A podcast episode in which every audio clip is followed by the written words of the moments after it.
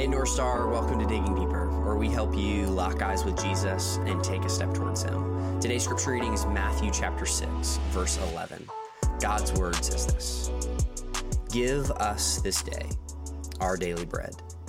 Today is the 18th day of Lent, which is a season of self examination and self denial, where we empty ourselves of the lesser things and fill ourselves with the greater things of the gospel as we continue this week into our deep dive into the Lord's Prayer, we see in verse 11 that Jesus instructs us to pray for our daily bread. Now, let's look a little bit deeper into what this idea of daily bread really means. So, the word translated daily is the Greek word epiousios, and it's a complicated word to translate, honestly, but many suggestions include the idea of daily or the coming day or simply for existence. So, regardless, the th- primary thrust behind what Jesus is getting at here in this instruction to pray for our daily bread is that the Father would provide for us what we need each and every day. It is a prayer of sufficiency. It is a prayer of need, not a prayer of greed. Further, as we ask of this daily bread, Jesus does not only mean literally bread, like, like grain and barley, um, but bread is used here in the most general sense as, as anything that would re- regard to food, um, as bread is the most common type of food, especially in the first century.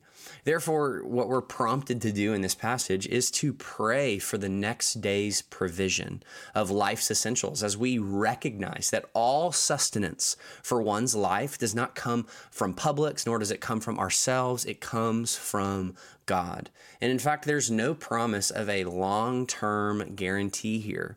A pastor by the name of Rich Villodas says it this way Jesus tells us to pray for daily bread but we'd rather have a Costco relationship with God.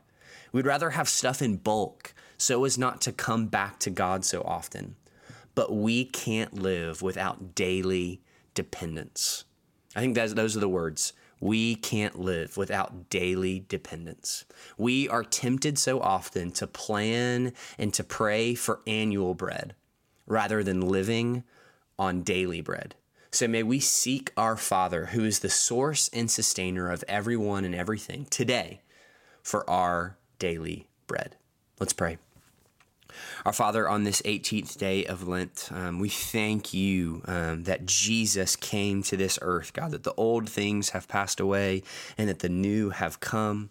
Um, Father, we thank you that our old sin patterns and our negative mindsets in our lives, God, they can be overcome by the same power that raised Jesus from the dead. Father, we ask you today to show us if there's any lingering sinful habits in our lives that you want to redeem and make completely new, God. And we, we pray that you would do that today. And Father, we pray this through the Son and by the Spirit. Amen.